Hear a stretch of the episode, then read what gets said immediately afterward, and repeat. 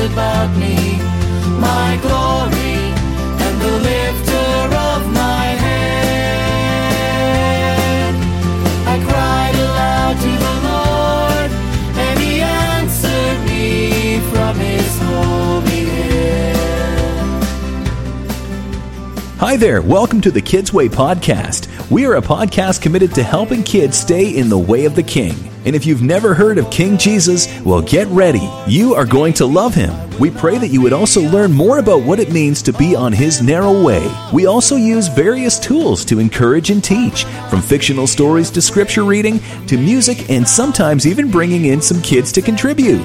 You can find us online at www.kidsway.ca, and there you will find links to our Facebook page and also other info about Kidsway. Before getting into today's episode, we want to thank Jamie Soles for allowing us to use his wonderful music collection. If you would like to check out more of Jamie's music, you can find him at soulmusic.ca. That's www.solmusic.ca. Well, let's get to the story. We pray you are encouraged and pointed to King Jesus through today's episode.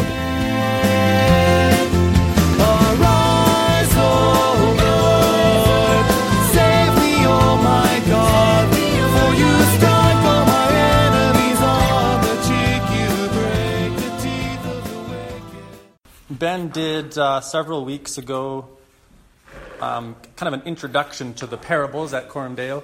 And so the plan is just to work through mostly parables in Luke's gospel and uh, looking at those. And as he said, I think it's important to remember that the parables are really illustrating for us um, the realities of the kingdom of God. And initially, when I realized we'd be looking at the uh, parable of the Good Samaritan, I confess that part of me was like, well, I'd rather just you know keep going in in uh, Luke six where we were because the parable of the Samaritan is so familiar, and there's a sense in which um, I was, I suppose, even sinning before God and thinking that there's. I'm not going to learn as I study this parable. I'm so familiar with it. And yet, as I've studied it, I realize that I have, in many ways, missed the point of the parable. Um, because if, like me, you've probably seen many children's books that have this parable in there, and the general message is that we should be loving, that we should do good like the Samaritan, and be such people that uh, fulfill the law of God.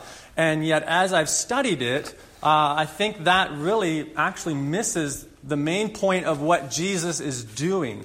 And so, uh, the title I put on the message today uh, is Loving Like the Law Demands.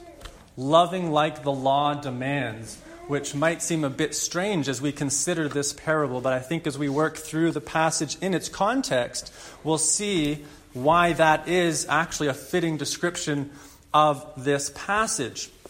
And uh, it was convicting for me to see the great um, level of love that God's law actually demands and requires of us. And so, first of all, what I want to do is look at uh, the lawyer, this expert in the law, who brings the question to Jesus. Consider him, consider uh, his questions and his responses, and then we will consider the uh, amazing and wise response of Christ to the man. And as you see, we often take these parables out of their context, but as we have it in Luke's gospel here, the parable is given as a response to a discussion that has come up because of this lawyer. And you look in verse 25, we see immediately that the lawyer is not asking his question from a pure heart. He is not asking with a genuine desire for an answer.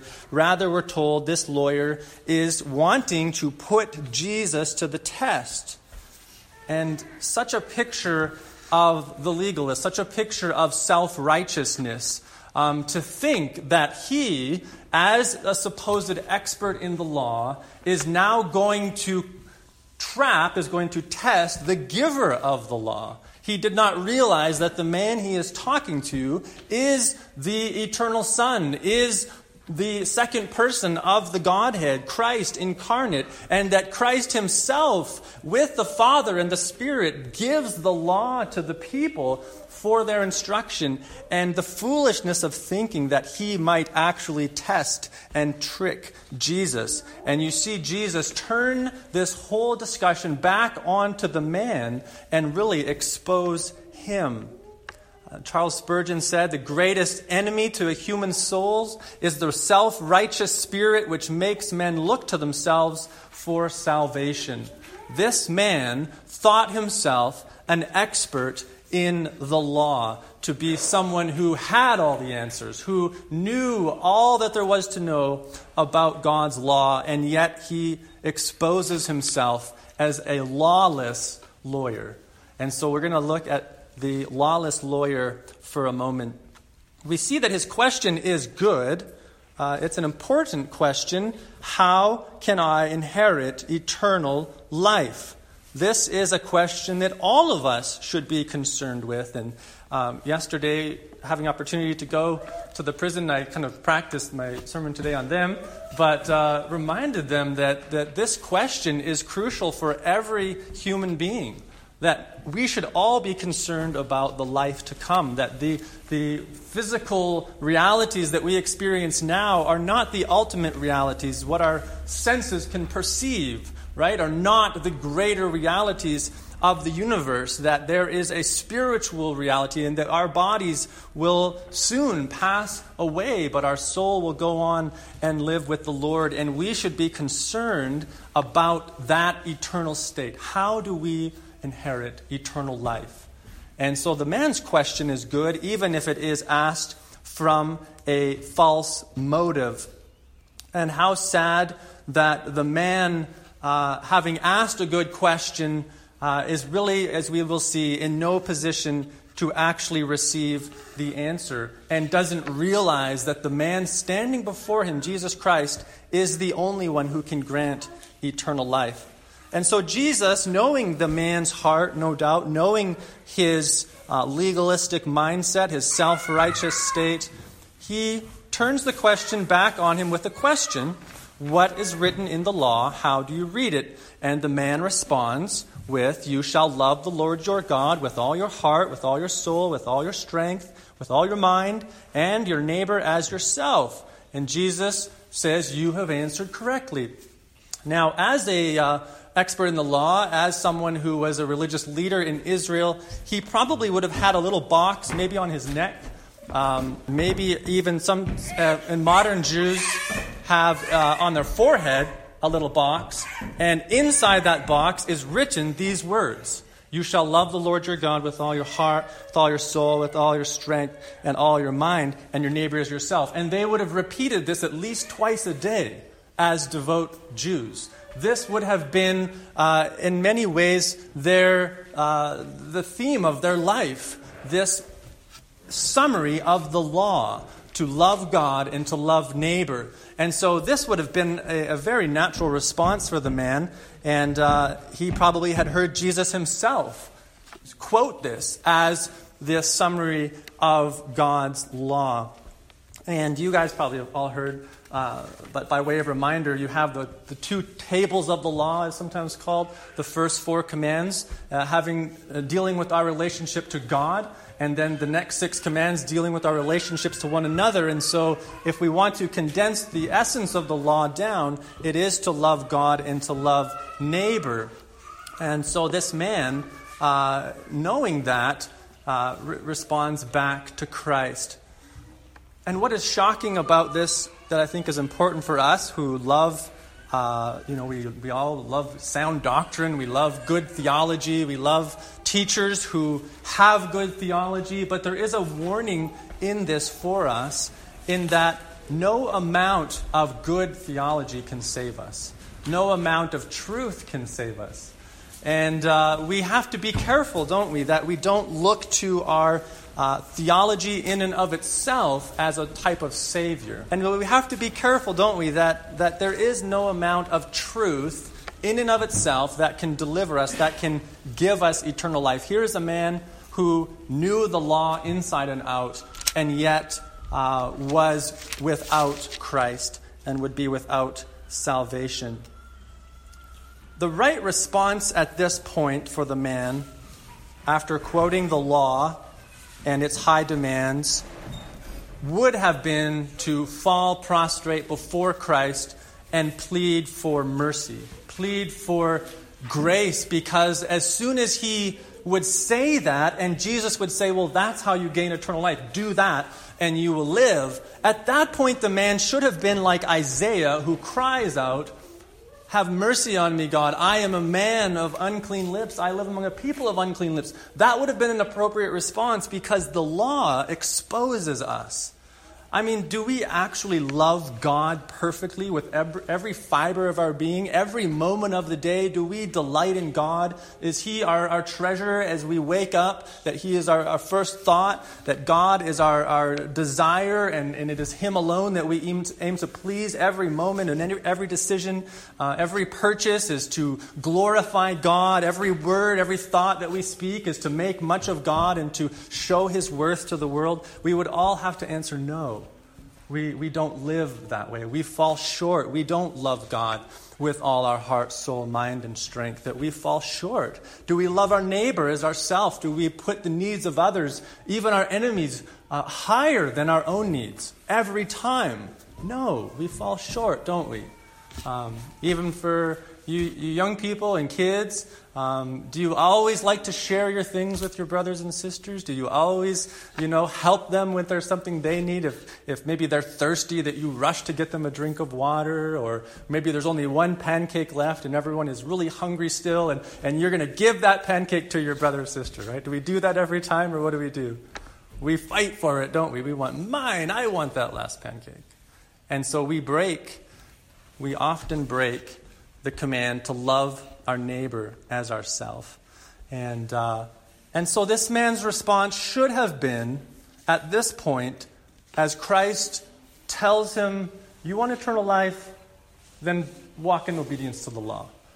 And if he was honest with himself, uh, he should have fallen down in repentance and pleaded for mercy and for grace. Um, as the, the publican who came into the temple you remember the story, and the, the Pharisee is, Oh God, thank you that I am not like this man, a sinner, that I fast and I pray and I keep all of the, the feasts and I do all of these things. And, and Jesus says, But the publican who came in and beat his breast and said, God, have mercy on me, a sinner, that man went home justified.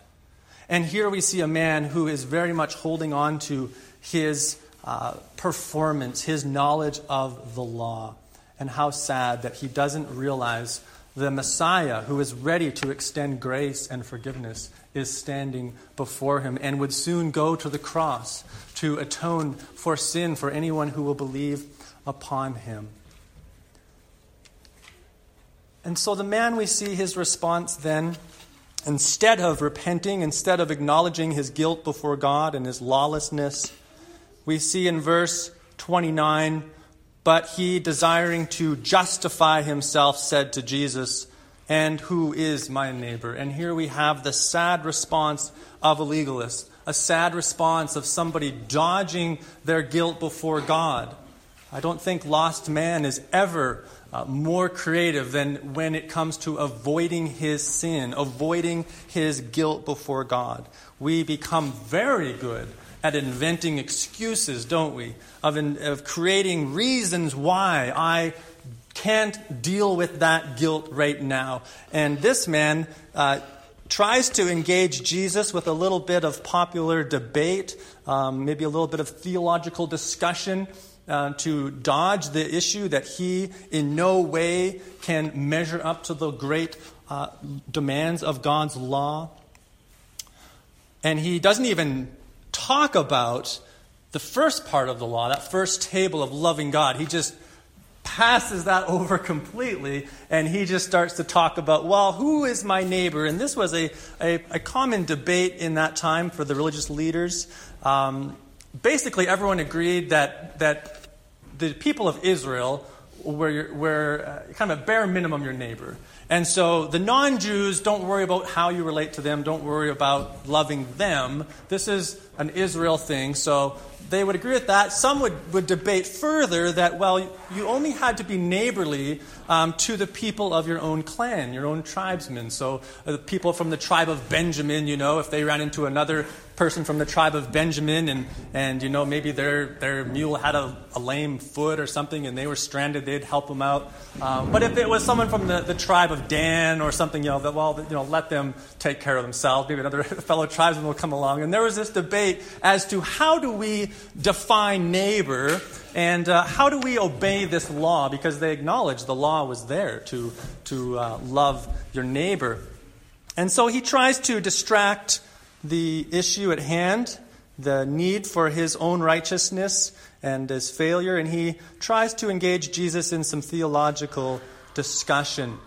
But like a master surgeon, uh, we will now see the response of Jesus, the response of uh, the true lawgiver, the law keeper, the true lawyer in that sense. Christ is the true expert in the law. And look at what Jesus does. His response is the parable of the Good Samaritan to this man. Um, Jesus doesn't answer his question. The, the, parable doesn't answer the question so much as to who is my neighbor, but what does it mean to be neighborly? What does it mean to be the kind of neighbor that God requires of us? What does the law, what is the essence of it to love neighbor? What does that mean? What does it look like? And that's what the parable of the Good Samaritan is. It is Jesus illustrating the loving demands, the, the, the demands of the law. What, what does it mean to love neighbor? In essence, Jesus is again holding up the law to this man and exposing him as a lawless one.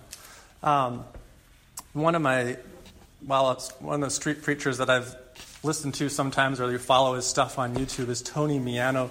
And uh, they go, they're in the States and go into big cities and sometimes preach on street corners and, uh, and that kind of thing. And one of the statements that he made that I, I often think about, he says that if people will not receive Christ, then he leaves them with Moses. And uh, it's an interesting statement that if somebody is presented the good news of the gospel, the forgiving grace of Jesus Christ offered by his death and resurrection, and they reject it, then he leaves them with Moses, he leaves them with Sinai, he leaves them with the, the high demands of the law. That if you will not receive grace, then you will stand and be judged according to the law of God. And it's, it's uh, important for us because even in our evangelism, I was thinking about uh, many evangelistic meetings today. If uh, someone had come, maybe, maybe even just on a personal level, um, you know, say you're standing in line at the mailbox, you're getting your mail, and someone comes up to you and they ask you, hey, how, what do I do to inherit eternal life? I mean, could you imagine someone asking you that question? What would generally be the response today? Well, it would probably be something like, well, you know, God loves you and He has a wonderful plan for your life, and that if you'll just repeat after me right now that you will have eternal life, you will be saved. And we have this kind of idea, this easy believism, right? That, that people just have to repeat a certain type of phrase or a prayer, or they just have to understand that how much God loves them, and, and that's all that is required to gain eternal life. But instead, we see the example of Jesus essentially holds the law up to this man and says, Listen, if you want eternal life, this is how righteous you must become. This is how perfect you must be. And he holds up the law to him in a very clear, explicit way through this parable and even uh, initially as you saw his answer. And so, as we evangelize people, it's not that we don't share the forgiveness offered through Jesus Christ and we don't share the hope of, of salvation, the, the free gift uh, to us, not to Christ, but to us through the, the death and resurrection. But we must remember that people have to understand their need of a Savior first, right? And, and even for you young folks, that you don't get the idea from mom and dad that all God requires of us is to be moral, is to be good, is to, to treat others kindly, and that will somehow give us eternal life. We must see the full uh, height of the law, the, the full demands of the law. It requires absolute perfection, not one angry word, not one selfish thought, not one uh, angry word spoken. That is what the law demands. And so, in our evangelism, even to our children, we continually remind them of the holiness of God and the great demands of His law, and that should drive us to Christ. That should drive us to our knees, crying out for mercy before God. It is as though Jesus is preaching to this man what the psalmist said. We read Psalm 15 earlier O Lord, who shall sojourn in your tent? Who shall dwell on your holy hill? He who walks blamelessly and does what is right and speaks truth in his heart. And you consider that and you think, nobody does that. Whose walk is blameless? Who has always spoken truth in his heart? Uh, none of us have done that. And we are condemned before a holy God. Or in Psalm 24 3, who shall ascend the hill of the Lord? Who shall stand in his holy place? He who has clean hands and a pure heart, and does not lift his soul to what is false, nor does, uh, and does not swear deceitfully. Pure in heart? Are we pure in heart? Are our hands clean of any guilt, any crime, any pride, any lust? Are we that pure? We would all have to answer no. No, we are not righteous according to the demands of the law. And again, quoting Spurgeon, he said, You will never glory in God till first of all God has killed your glorifying in yourself. You will not delight in the glory of God until you are crucified in your flesh and you stop elevating yourself, you stop glorifying yourself and praising yourself for your good works, that you realize my best day is filthy rags before this God. Then you will begin to understand the gospel. Question 95 of the larger uh, catechism asks this question What use is the moral law to all men? And I thought the answer was fitting. And in, in, essence, this is exactly, I think, what Christ is doing in this parable. It says the use of the moral law to all men is to inform them of the holy nature and will of God and their duty, binding them to walk accordingly, to convince them of their disability to keep it and of the sinful pollution of their nature, hearts, and lives, to humble them in the sense of their sin and misery, and thereby help them to a clear sight of the need they have of Christ and of the perfection of his obedience. That is what the law is supposed to do, and that's exactly what Christ is doing to this man, he is not allowing him to justify himself. He is holding it up, and the correct response would have been the man, as, as the answer says, that he should have been convinced of his disability to keep it. He should have been aware of his own sinfulness before God. He should have uh, been driven to Christ and praised Jesus for his perfection, his righteousness, to keep the law perfectly and yet the man did not. And so we'll close just by, um, because it is a familiar parable, we won't take a great deal in, in unpacking. I think it's quite ex- self explanatory as Jesus gives us the story of the good, the good Samaritan in illustrating what does it mean to be a good neighbor.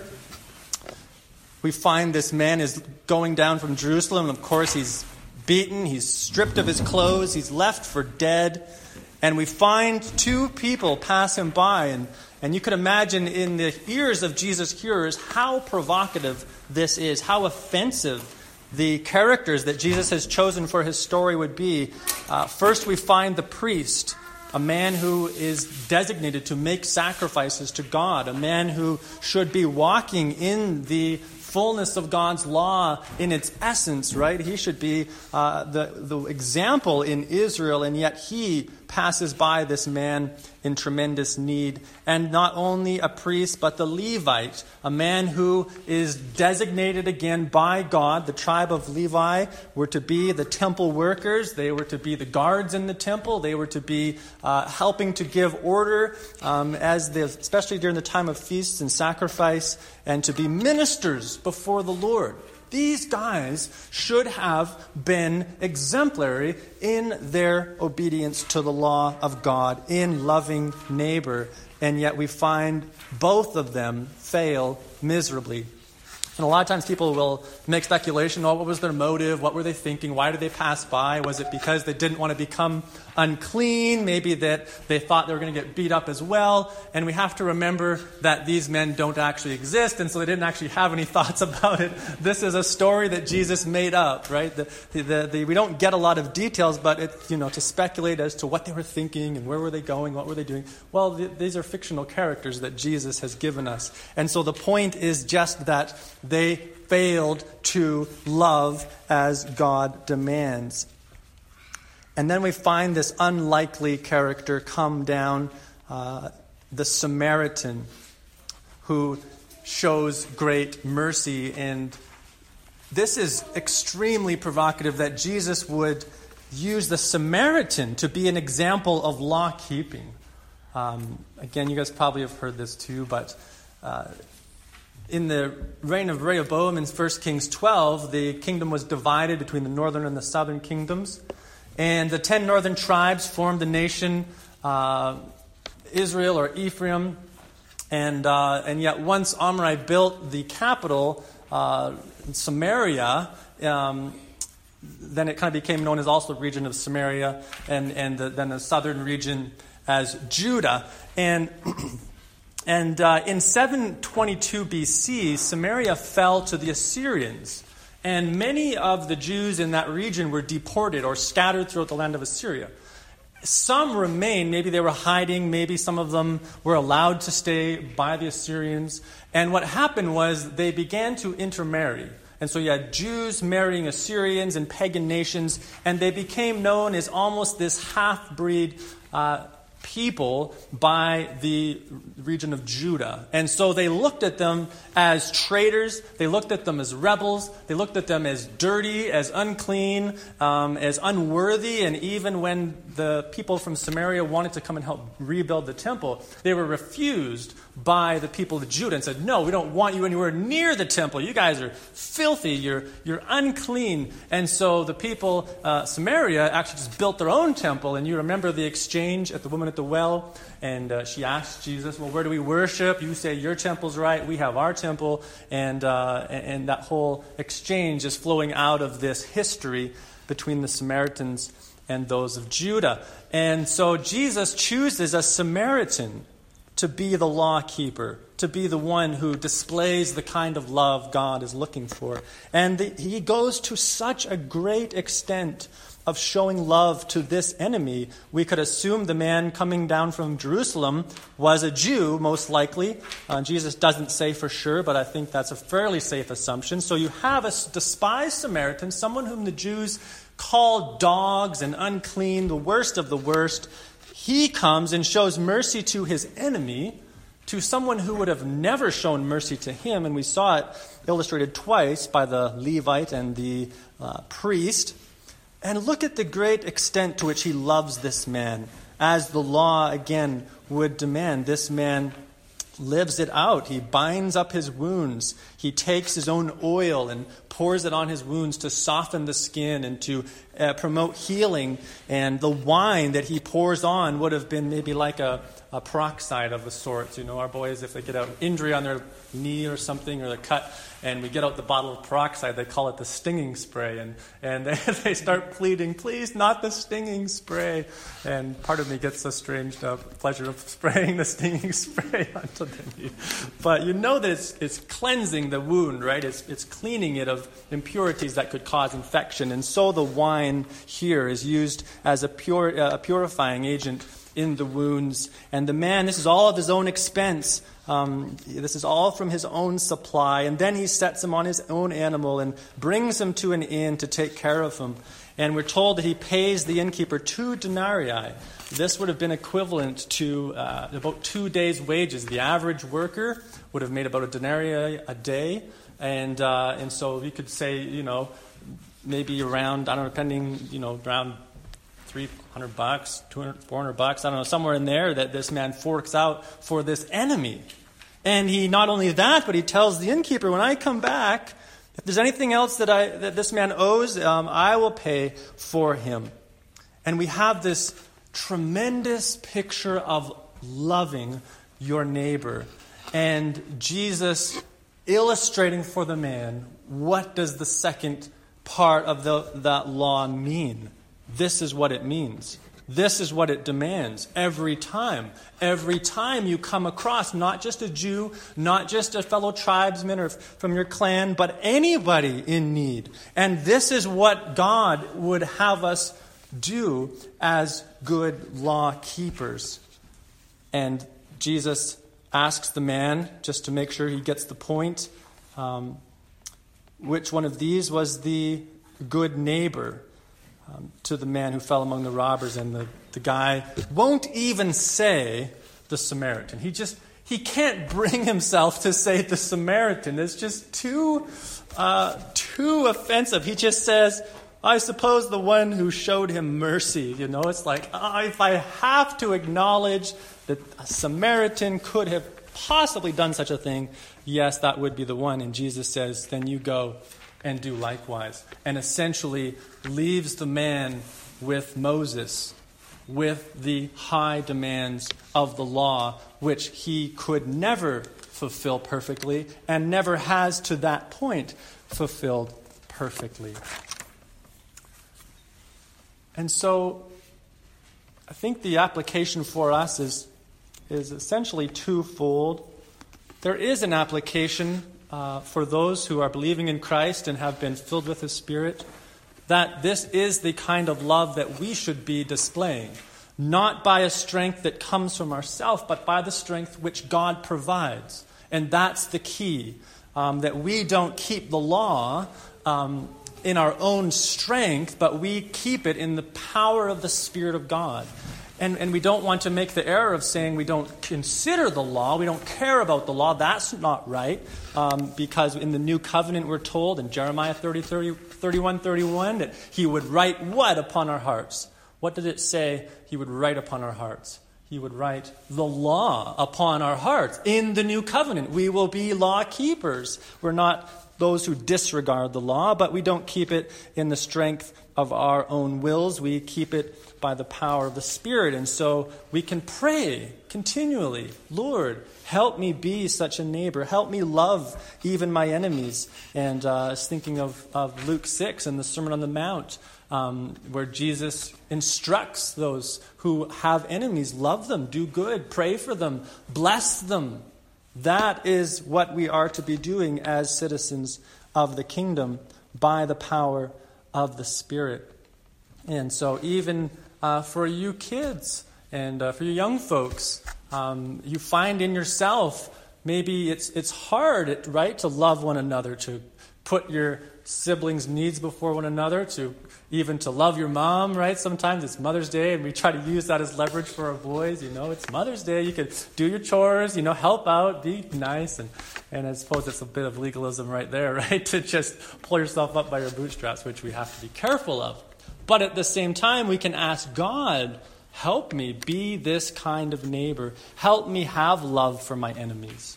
Because I, at times, you run into people that you'd rather not see, you'd rather not talk to, you'd rather not be around, um, or maybe you see someone in need and you recognize maybe it's you know someone that, that was just slandering you, and now they're on the side of the road with a flat tire, and you're thinking, I don't know, I, I don't really have to stop. Uh, I'd rather just keep going. I don't want to be late. Um, you've got lots to do. We can pray and say, Lord, by your Spirit, give me a heart of love. Fill me with the kind of love that you require. And uh, we should be doing that constantly with one another. And my wife and I have often talked about a lot of even marriage books and books on relationships. Sadly, a lot of it tends to be, um, you know, just modern. Is it Sigmund Freud who had this whole? Uh, I'm saying his name wrong. Anyways, basically, you scratch my back, I'll scratch your back, and that tends to be the general motivating uh, thrust of relationships, and that's how marriages are going to become good and, and strong if we understand that if I do this for my spouse, then they'll do this back. And, and, and uh, no, that's not Christian marriage. Christian marriage is God, as unlovely as this person is being right now, is undeserving of kindness or forgiveness, Lord, they are right now. By your Spirit, help me to love as Christ has loved. Help me to be the kind of neighbor to my spouse right now um, that you would, you would require. And we love supernaturally in that way. And lastly, then, as we close, there's an application for us as well. I think, as that uh, little part from the, the larger catechism said, the law driving us to Christ, as we consider this parable and we realize the great love which God's law demands, and that no one has loved like this except one man the man Jesus Christ. He has loved neighbor perfectly. For his entire 33 years, Jesus fulfilled not only the first part of love the Lord your God with all your heart, soul, mind, and strength. Jesus did that perfectly from conception. He loved God, he honored God, he worshiped God. But Jesus also loved neighbor perfectly in his entire life. And it's an amazing uh, insight as you read through the Gospels and you see this man extend his hand of mercy to the prostitute, to the hungry, he feeds them, to the broken, he binds them up. And uh, even as Jesus in Luke 4 18, you remember that part where he, in one of the first uh, sermons he preaches as he begins his earthly ministry, he, quoting the Old Testament, says that he has been sent uh, to proclaim good news to the poor, to proclaim liberty to the captives, recovering of sight to the blind, to set at liberty those who are oppressed, to proclaim the year of the Lord's favor. Jesus loved neighbor perfectly his entire life. And those who were considered unlovable by society, Jesus showed great love. To those possessed by demons, those who who had been uh, lepers and cast out of society. Jesus loves them and does good to them. And what a Savior we have, and uh, seeing His own perfection. And then, in an ultimate display of love, Christ would go to the cross, not even for those who honored him as Lord, but we're told in Romans 5, uh, in ver- Romans 5.10, um, let's flip there for a moment.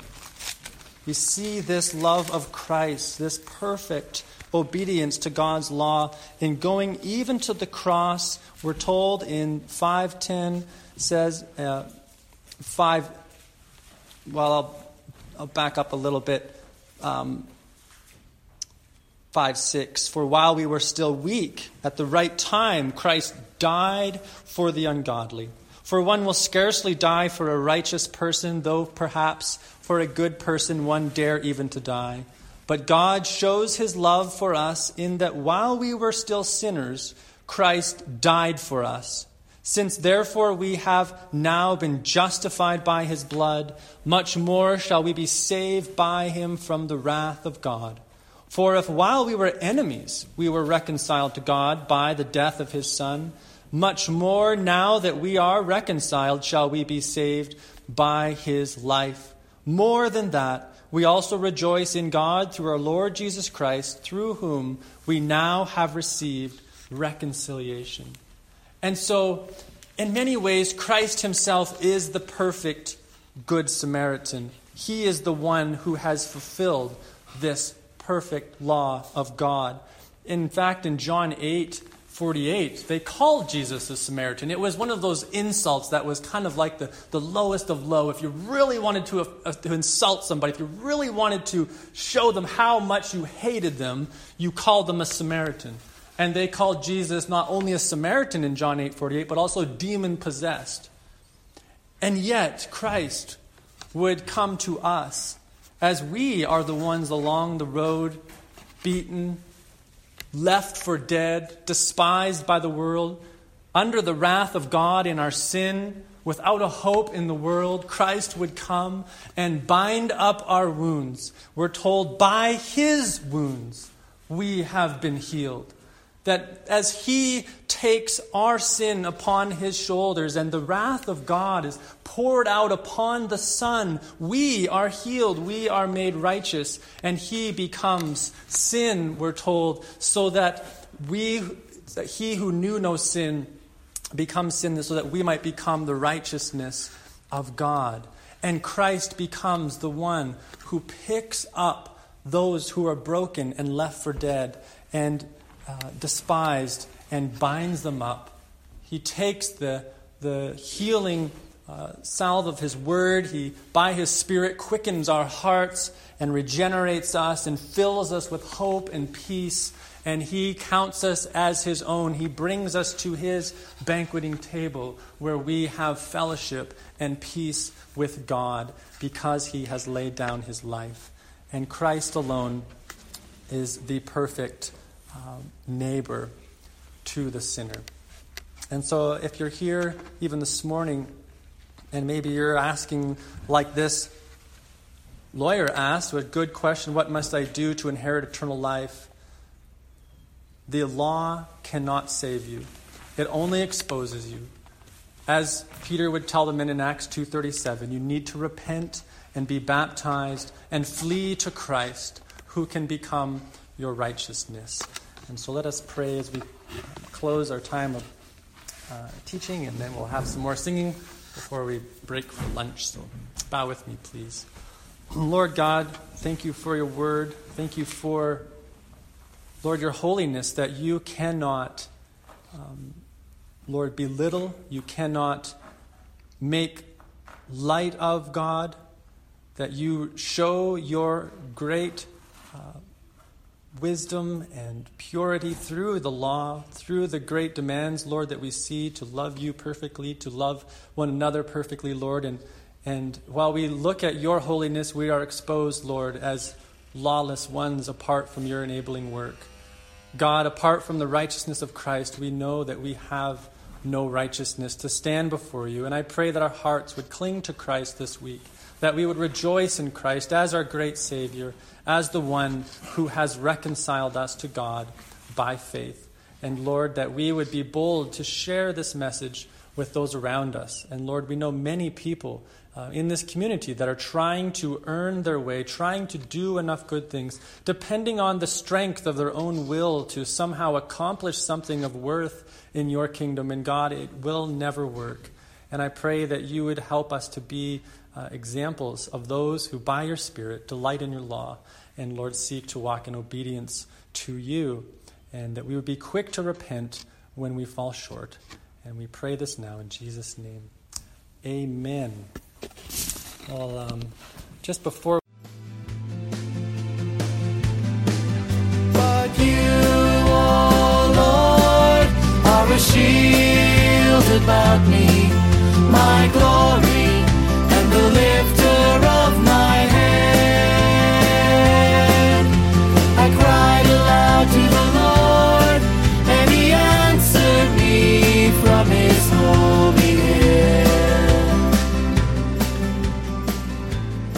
Thanks so much for tuning in to today's episode. Remember, if you would like to write to us or find out more information, you can find us online at www.kidsway.ca. And don't forget to head over to www.soulmusic.ca to find many more songs that Jamie Soles has written and recorded.